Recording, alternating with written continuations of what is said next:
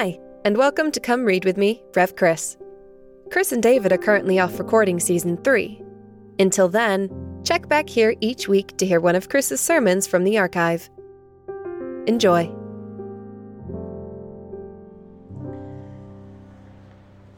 So, if, uh, if you've been here for any amount of uh, time in, in St. Saviour's, um, you may know that I love playing sport.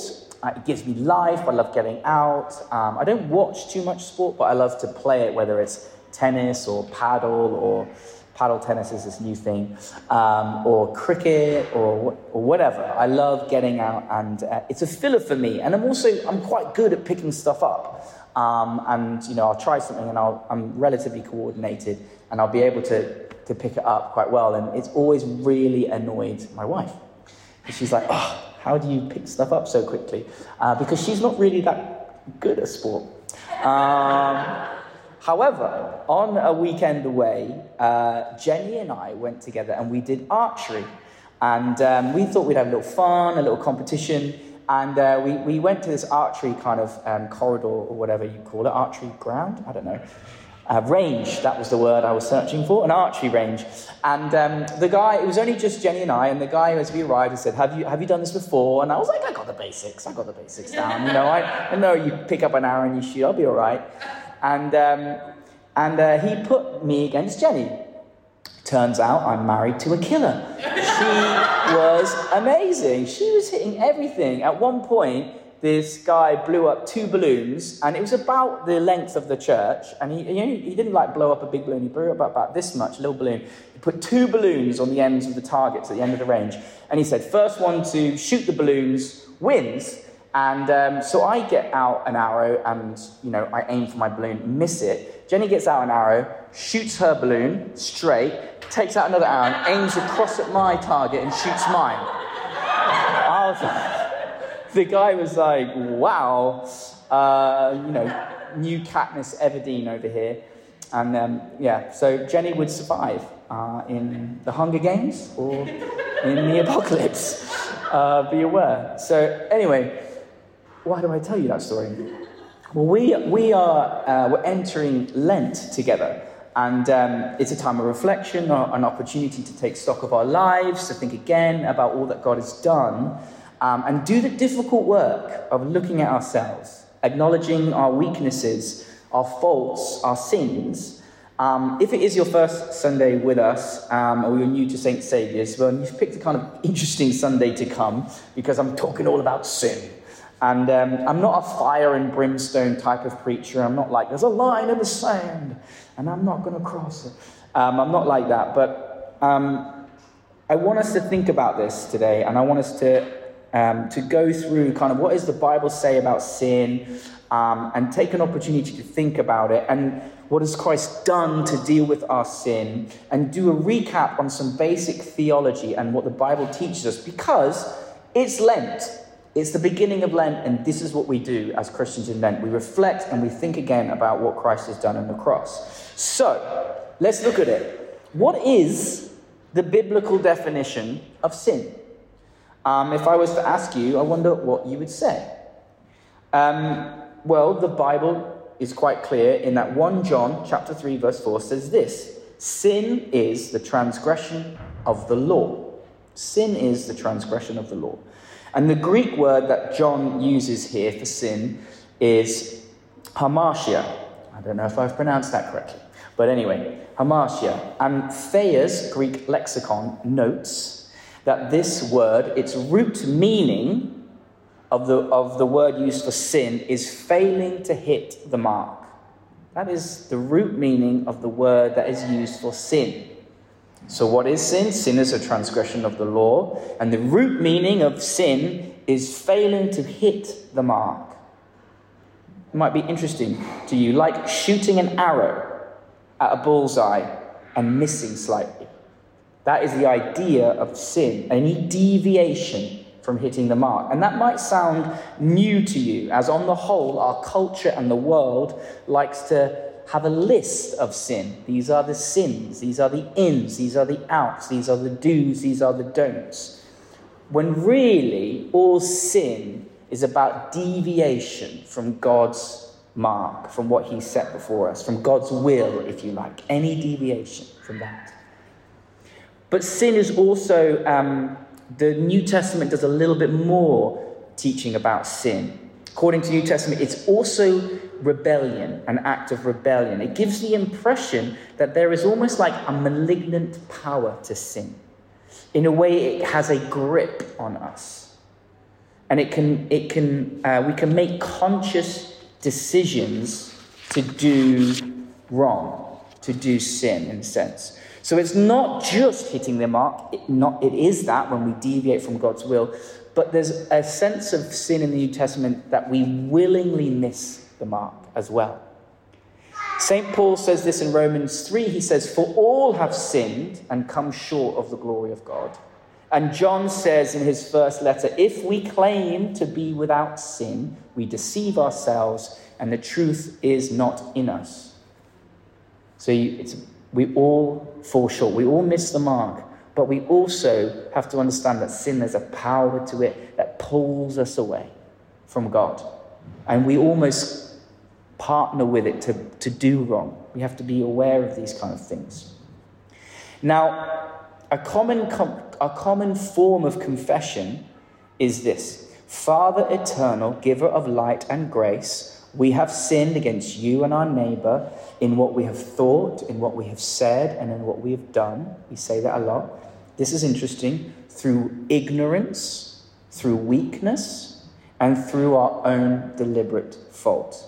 Here we see all the bases covered in our confessions.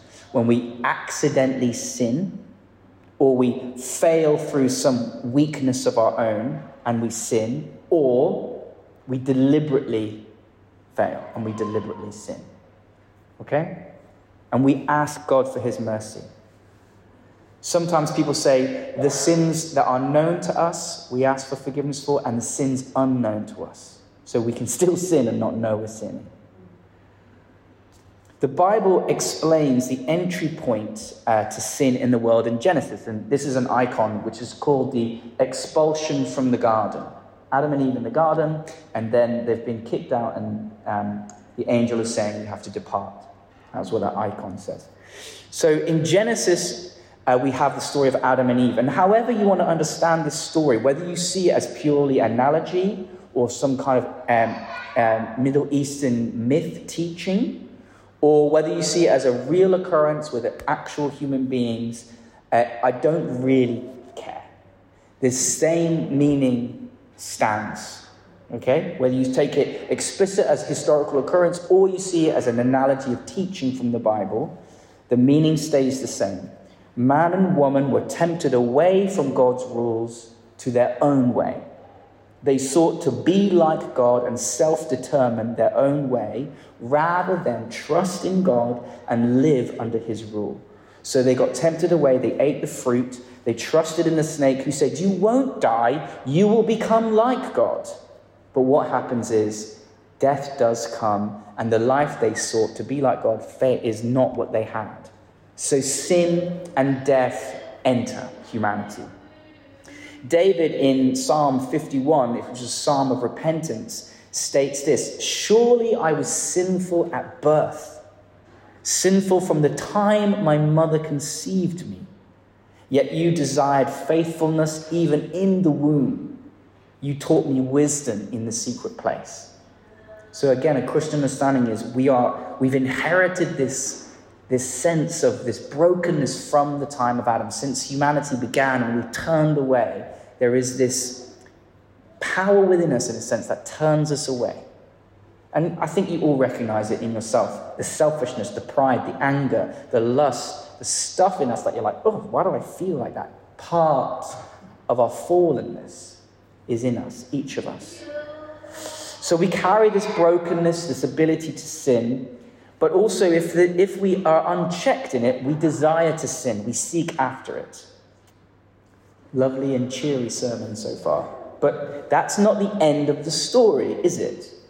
We believe that God, desiring us to be restored to a perfect relationship with Him, an even better one than in the garden, He sends Himself into the world.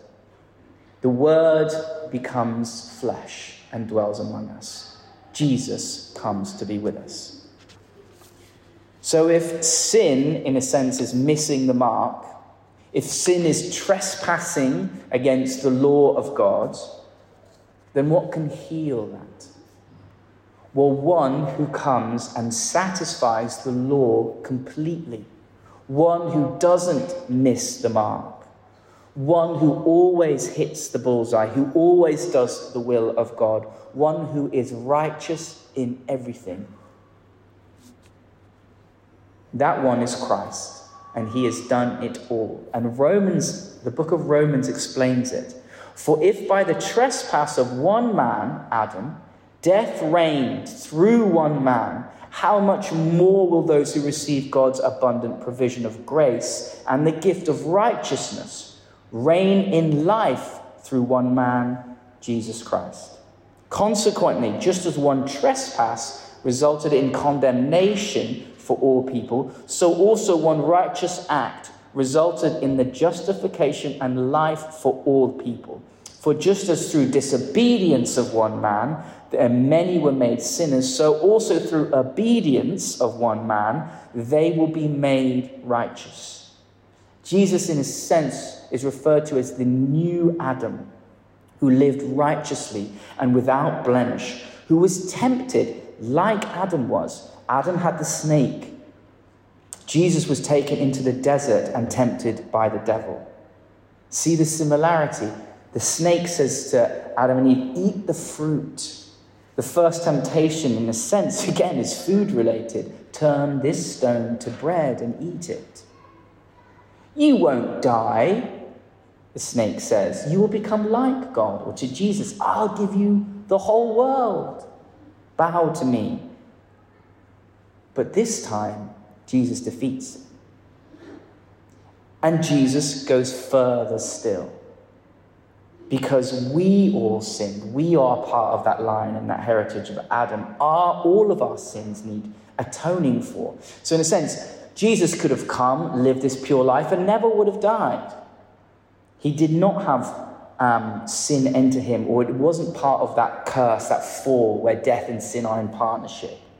Jesus lived a pure life and yet then went further than Adam in a sense and offered himself for us, offers himself back to the Father on behalf of all of us. He chose to obey the Father's will, giving himself over to death. He offered himself in our place for our sins, that we might have his place of righteousness and be in that perfect right relationship with God. And this is the good news that in Christ, when you come to Him, when you acknowledge your sin, your brokenness, and you bring it to Him, you are placing yourself and all your sin upon Him, and He is willing to take it upon Himself and offers you His life. And His life makes you righteous before God. And when God sees you, in a sense, and you are a confessing Christian, He sees the cross in you.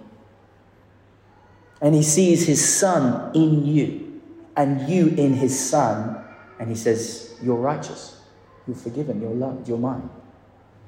He accepts it. And this is the great choice of our lives to believe in this, to believe in Jesus, to repent of our sins, to offer them to God the Father through the Son in the power of the Holy Spirit moving and working in our lives, in our hearts. And our confession of this in word and deed, our confession of I believe in Christ, and then the action of baptism, we are brought into Christ. Your identity, therefore, lies in Christ. St. Paul explains it a lot um, by the action of Jesus in Romans 6. He uses the language of being in Christ. And he finishes his section on this teaching of sin like this For the wages of sin is death, but the gift of God is eternal life in Christ Jesus our Lord. We are baptized into Christ's death on the cross, but we are also baptized into his resurrection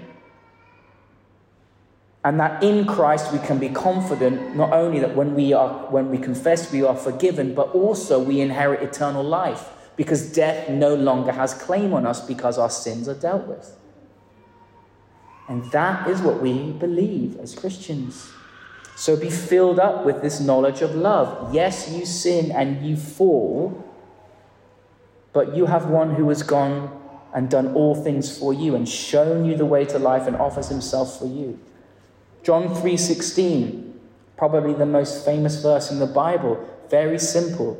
It says this, for God so loved the world that he gave his one and only son, that whoever believes in him shall not perish but have eternal life.